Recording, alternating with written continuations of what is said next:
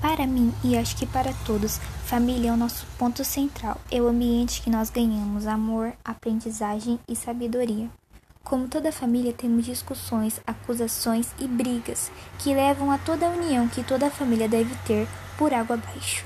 União não quer dizer temos que ficar juntos. Essa palavra pequena cita para nós que devemos se expressar, contar os problemas, os sonhos e todas as conquistas para nossa família. Nos dias de hoje, temos vários meios de comunicação que acrescentam ainda mais para nos ajudar a solucionar esses problemas. Uma parte muito importante é a confiança. Nos dias de hoje, por exemplo, os adolescentes se fecham muito porque eles têm muito medo de ser julgado por algo que fez e de não ter confiança suficiente para contar aos pais.